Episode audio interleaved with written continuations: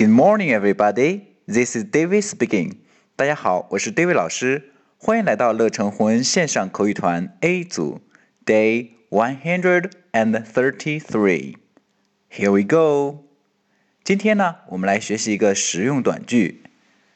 It's just not my day. It's just not my day.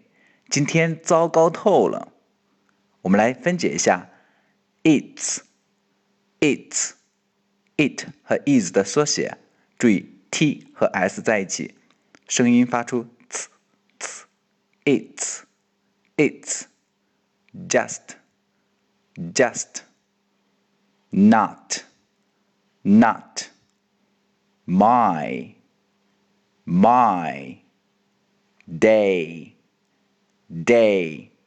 单词呢都非常的简单，在连读的时候呢， 我们可以略去这里边两个 t 的发音。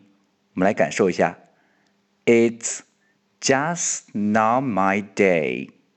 我们发现两个 t 的发音被略读掉了。好，我们完整来一遍，It's just not my day。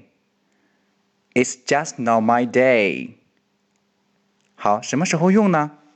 在生活中啊，总会有一些不太顺利的日子，上学迟到，到学校呢又跟同学吵架，考试呢也不理想。